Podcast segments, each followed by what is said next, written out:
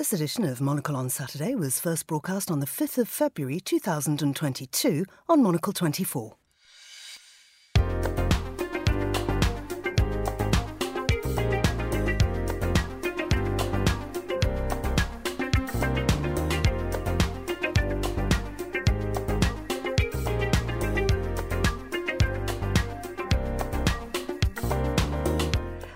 I'm Georgina Godwin, broadcasting to you live from Midori House in London. This is Monocle on Saturday. Coming up in the next half an hour, I'm joined by Charles Hecker of Control Risks to have a look through the front pages, and we'll check in with our news editor, Chris Cermak, who's quarantining in Kiev. Before we hear from our editor in chief, Andrew Tuck. In story meetings, the debates we have are not just about which topics are important, but how stories can best be told. We'll be telling you lots of stories ahead here on Monocle on Saturday on Monocle 24.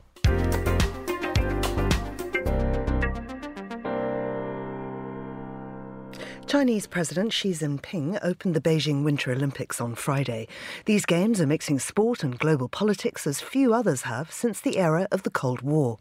The opening ceremony ended with a member of China's Uyghur minority, whose treatment is the focus of international human rights criticism, helping to light the Olympic cauldron, hours after Xi announced a new strategic alliance with visiting Russian President Vladimir Putin.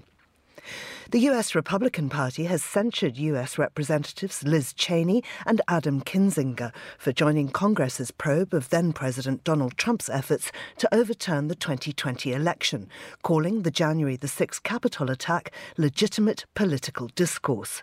Cheney and Kinzinger voted to impeach Trump on a charge of incitement of insurrection after last year's deadly riot and are the only Republicans taking part in the House of Representatives investigation of the attack. And Western Australian officials warned of forecast extreme to catastrophic fire conditions as a large bushfire burned out of control in the west of the country, forcing families to flee their homes. In the summer of 2019 to 2020, 33 people were killed, including nine firefighters, when wildfires burned more than 17 million hectares, an area nearly half the size of Germany. And that's your Monocle 24 News. It's time to have a browse through this morning's newspapers, and I'm pleased to say joining me in the studio is Charles Hecker, Senior Partner at Control Risk. Good morning to you, Charles. You say you look like you slept under a bridge. I don't think so. Oh, that's very nice of you to say, but I think you're being very, very polite. Um, perhaps it's more like I feel like I slept under a bridge, and, and, and the, the exterior reflects that. But good morning, Georgina. Good morning, um, and I hope that our coffee and croissant from the cafe has revived you at any rate. A fantastic wake up. Thank you. uh, the cafe is open it's on Chiltern Street, do pop in because not only do they have great coffee and croissant and wonderful buns, uh, but it's a great buzzing atmosphere. And of course, you've got Monocle 24 going on in the background. Uh, Charles, Britain has become a laughing stock. Uh, I mean, it's very, very serious the fact that, that we have uh, people in charge who who, who really have a, a, a, very casual relationship with the truth. But it, it does look like Boris Johnson can't survive this. But what I thought was really interesting is the way that the foreign papers are covering this, um, because it, uh, as I say, has just become a joke. And, and what for me was is particularly fascinating is the way that the media is evolving, uh, and that we're using these new forms uh, to, to to, to, explore this. So tell us about the New York Times and what they're doing. So this is fantastic. Georgina, we are living through a golden age of political satire. And that's in part because the material is just so relentlessly rich. Uh, and, and here's what the New York Times has done. And you're absolutely right to say that following coverage of domestic affairs from international newspapers provides a lot of perspective, and it also provides a certain amount of latitude and freedom of speech that you may not get in the local papers. And so here is the New York Times, which of course is famous as a daily print newspaper, but with a website that today houses a video featuring a British newscaster portrayed by an actor. So we just have these fantastic layers of technology, irony, and and and portrayal. And the headline, when you go to the New York Times website, is something that you will not see in a British newspaper, and it says, in inverted commas, it says, the first thing you need to know about Boris Johnson is he's a liar. uh, and of course, that can't be said in Parliament. But Parliament prevents anybody from outright saying somebody's a liar. You can you can allude to their to their casual relationship with the truth, but that's about it. That's right. We've had two members of Parliament ejected from the House of Commons, actually told to head for the door and leave because they called the Prime Minister a liar. And and the rules are against that because I suspect if you could say that, then that's all that would happen for day you know for every session in the House of Commons. Um, the Jonathan Video. This is the newscaster is called Jonathan Pie, and now you're going to have to remind me of the name of the actor who's portraying him. I think it's Tom Walker. That's right. Yeah. And and so what he does is he portrays a British journalist talking about the British Prime Minister Boris Johnson and takes viewers of the website through the political scandal, which of course is that the Prime Minister has been basically partying like it's 1999 while the rest of the country was in lockdown. Mm. And it, it, it's this fantastic journey through partying excess. Well, let's let's have a flavour of the beginning of this. So you just want me to explain why, why British people are so f***ed off with Boris Johnson, basically? In a way that an American audience can understand, right? Without swearing, obviously. Sorry. Uh, let me think, let me think. Uh, Boris Johnson, a demonstrable liar who's only out for himself? Don't know if that sounds familiar to an American audience. Um, Boris Johnson, a narcissist with shit hair. Um, again, sound familiar? Actually, I can't say liar, can I? Really? Oh, in, in the UK, you can't call them liars. You, you, have to say, like, oh, he inadvertently misled Parliament. Seriously, I can just come out and say it. Call him a liar. Oh. God bless America. Well, we're getting closer and closer in this country to actually calling him a liar because the papers that uh, had once supported him are now almost to a one turning against. It really does look like time is running out for the prime minister. I mean, particularly with the, the parade of of, of high-ranking um, associates and aides from 10 Downing Street walking out the front door or walking out the back doors, the case may be in certain cases. But um, if you wanted to put a sort of lifeline to the prime minister, you might say that he would last as long as May when we have local elections, where the conservatives will likely get an absolute pasting at the polls.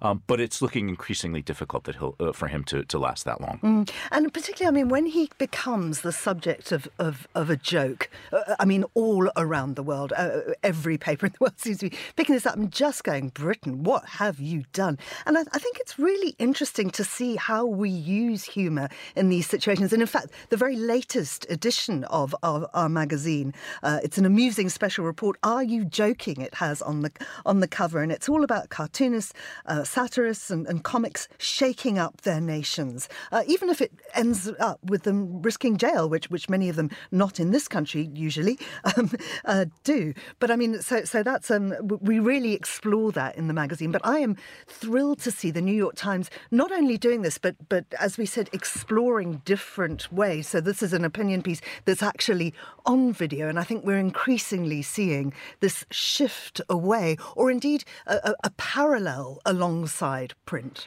you know, l- lest we think that this is all just a laugh, and, and and you know, thank heavens for comedy because you're absolutely right that if you weren't laughing, you would be crying, which is sort of the, the, what we say most of the time in these sorts of situations.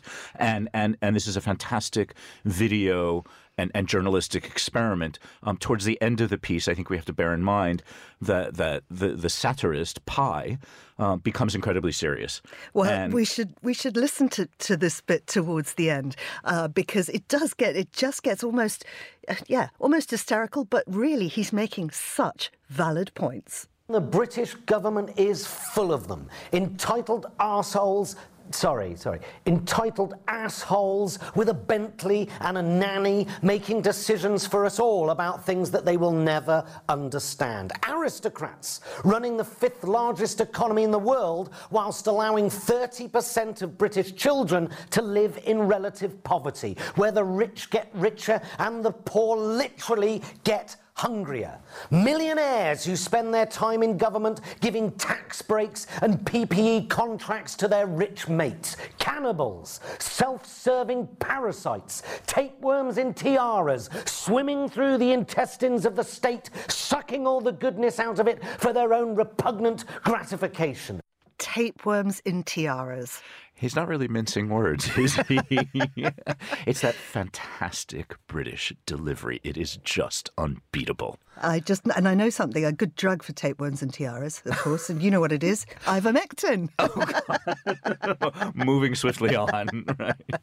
Uh, Charles, we're going to join you again a little bit later in the programme, but I think right now what we'd like to do is check in with somebody who I hope is not taking ivermectin for his condition. Uh, he's been diagnosed with COVID uh, and he is currently quarantining in a Kiev hotel room. He is our news editor, Chris Cermak. Good morning to you, Chris.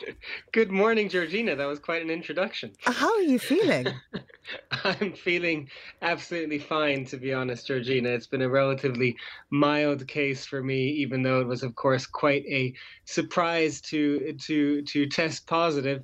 That being said, Ukraine is facing its highest record daily cases uh, this week of the entire pandemic. Uh, and, you know, when we arrived here about a week and a half ago, I still remember that one of the first people we spoke to at a market where we asked about sort of the current tensions with, with Russia and how they were feeling about it basically just told us, well, we're still kind of worried about COVID here, and I've had more of an, you know, they've had more of an impact and seen more people affected by that than by the conflict. So it really kind of brings that home to you again, doesn't it? When it when it affects you yourself after uh, about a week or ten days of being here. Mm, and I mean, you're you're stuck in your hotel room now.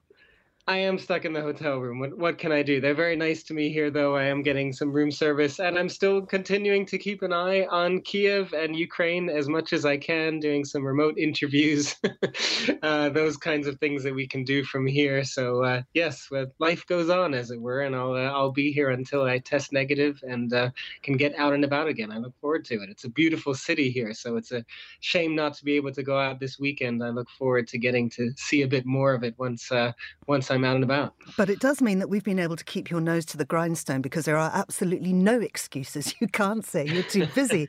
and one of the things you've been doing is making your regular contribution to our Monocle Minute.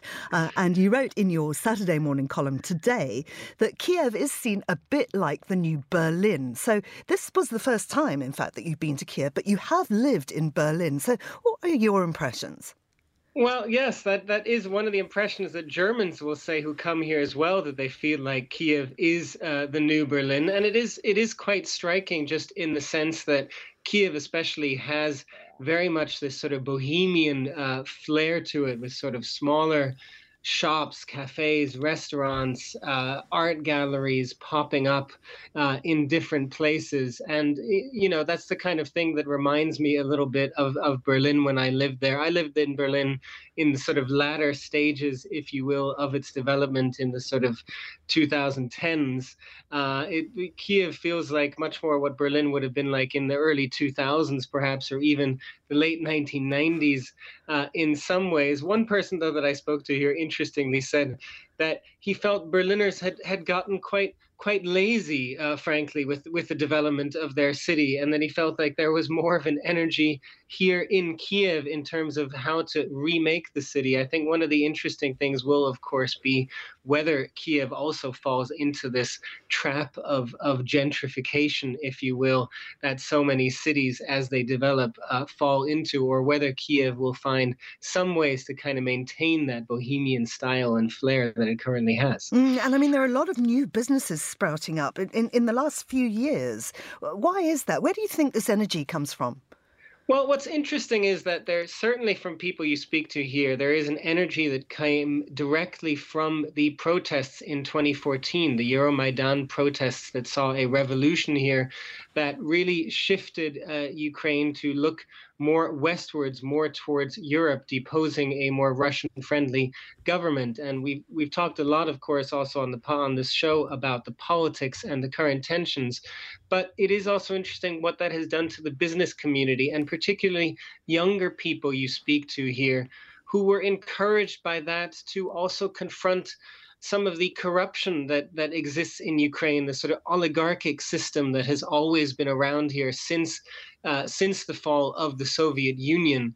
And so that's really where a lot of these new businesses, new restaurants, and, and shops are coming from. It's younger people that have developed the confidence that they can strike out on themselves and sort of challenge this oligarchic system. It's not always easy. Uh, the oligarchs do still exist here. They do still have a fair amount of power over the political system. But many young people at least feel now's the time to try. They have to deal with the corruption. They might have to pay a bribe every now and then in order to, to get things moving here. Uh, they will face some obstruction. So it's not necessarily easy. But the difference really seems to be, especially here in the capital, in that mentality that you are able to go about creating something if you want to, trying. You might fail, of course, as well if you open a restaurant or a business here, but at least you're trying and you're seeing really the the fruits of that in terms of the amount of people that have tried to open a new a new business or a shop here in the last five, six, seven years, including the hotel I'm currently staying in, where we spoke with the founder, who himself is is 27 uh, years old and founded this hotel only a few years ago, one of the first sort of art hotels uh, in Kiev he too came quite recently in that sense to Ukraine. And, and many people feel such a passion for trying to develop the community, uh, be a part of the community here and create something new. And Chris, just finally, these people that you're talking about, I get the impression from you that they don't feel they're on the brink of war. No, they don't necessarily feel that they're on the brink of war. Um, there, there is certainly a sort of, uh, as I've spoken about before a little bit, a dual reality, as it were. Here, people realize that they, they could be on the brink of war, but at the same time, they just continue to to have fun and continue to have evenings of of talk uh, and and if you go out to dinners here yes it's a topic of conversation of course but it's it's not necessarily the the, the biggest topic of conversation. Uh, also because people have so many memories of other moments. So if when I was at a, a dinner with sort of you know a, a, lot of Ukrainians, including Ukrainian aid worker and and friends of his, yes, we talked a little about the current tensions, but they were also telling us so many stories about the protests all the way back to 2014, making makeshift kitchens in the in Maidan Square, and sort of uh, another politician who was telling us about working the night shifts, even though she had a, a child as well, instead of going going to the square overnight. So many people just focus on the fact that they have been dealing with this for so long that they do they keep it in their minds. Another person that I spoke to said there is a certain amount of repressed stress, as she called it here, uh, but that can also translate in a way to this feeling that well, we might as well go out, we might as well party and have fun, and we'll we'll drink as if the Russians are invading tomorrow, sort of feeling. Mm, the, the, ball on the eve of the Battle of Waterloo, absolutely. Um, Chris, thank you so much for for, for, for talking to us. Uh, and uh, good luck in your hotel room. For How much longer have you got? Well, I have to test negative uh, twice before I can uh, release myself, if you will, from the self isolation. So hopefully Monday, Tuesday, we will we will see how things go. Of course, it's not not that easy to predict with COVID, but no. hopefully soon enough. Chris Cermak in quarantine in Kiev. Well, Charles Hecker, who's still with me, uh, partner at Control Risk. Uh, Charles, the the people in in Kiev may may not be feeling it. How is the Moscow Times reporting on the current situation? That's right. So the Moscow Times is noting, of course, that the Beijing Winter Olympics are underway, and President Putin has traveled to Beijing, one of the highest ranking world leaders, to attend the Olympic Games this year and had a summit meeting essentially with Xi Jinping.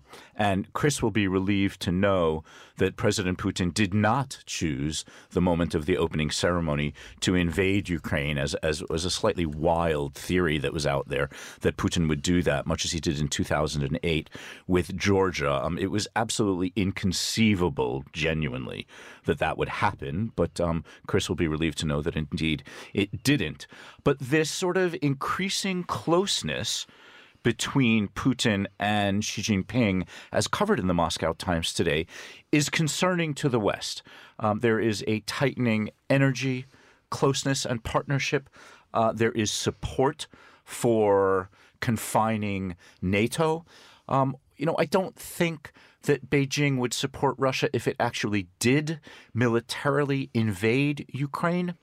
Um, but I think that Xi Jinping and Vladimir Putin share similar viewpoints on Western aggression and containing it.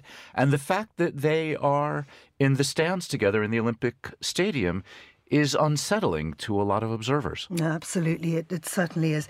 I'd like us to cross now to our editor in chief, Andrew Tuck, who's talking about, about well, about storytelling.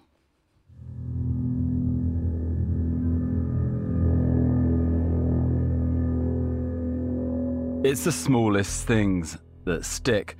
A seemingly passing comment in a story that lodges.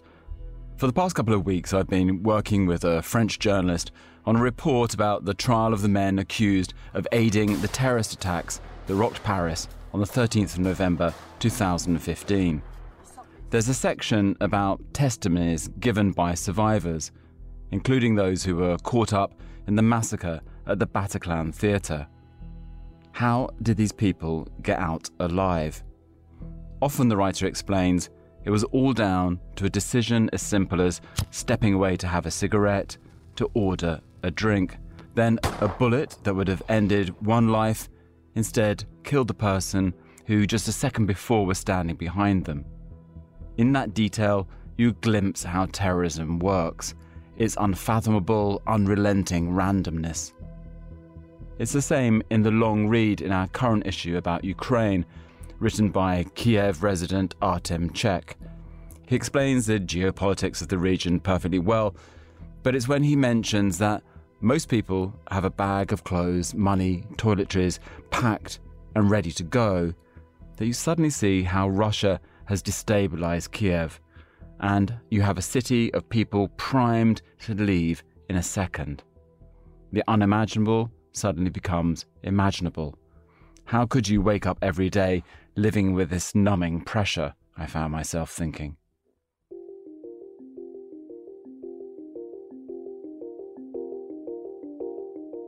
The process of writing, editing, is not linear.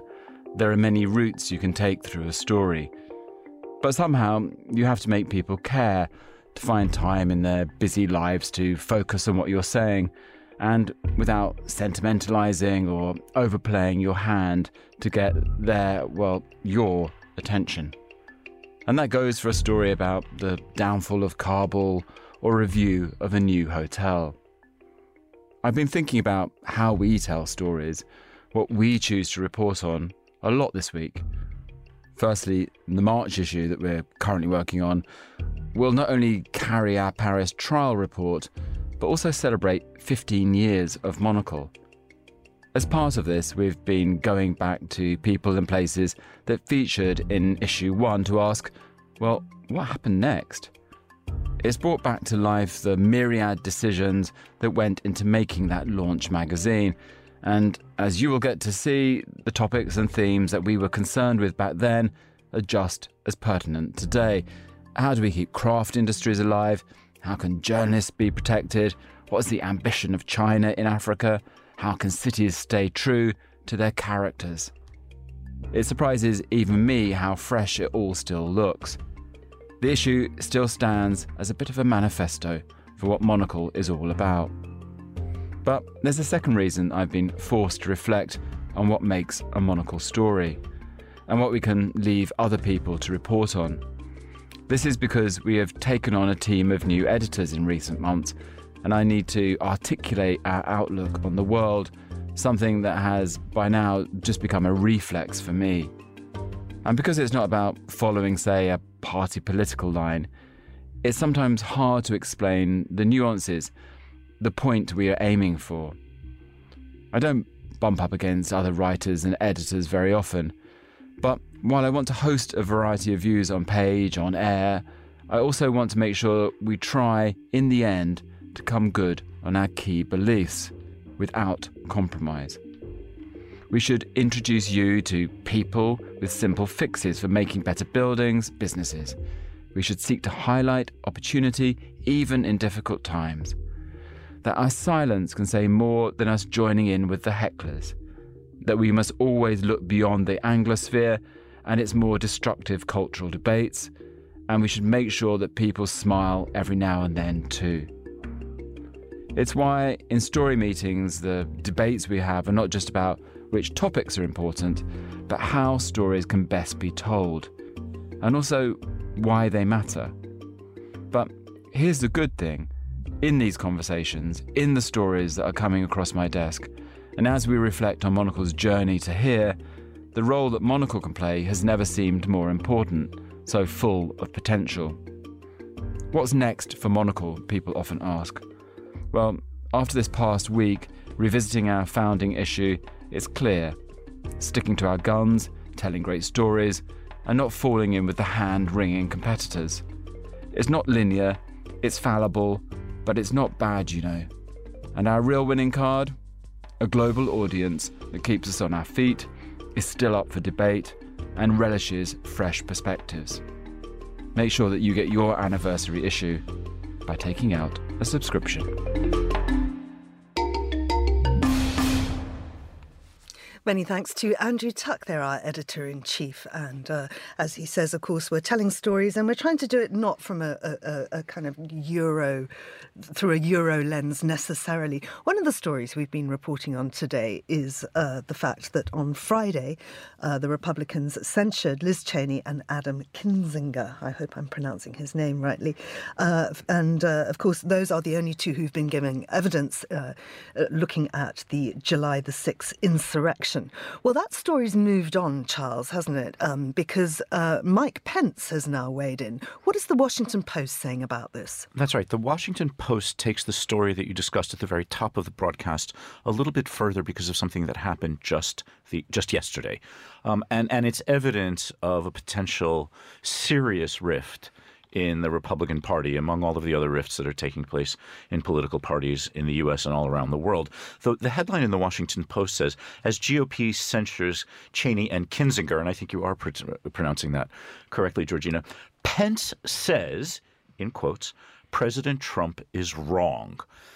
And what the Washington Post is referring to is a speech that the former vice president gave to the Federalist Society at a meeting in Florida, where he out loud, broadcast live, said that President Trump was wrong in the way he thought that the vice president could interrupt and, and suspend the counting of electoral college ballots during the ratification of the presidential elections.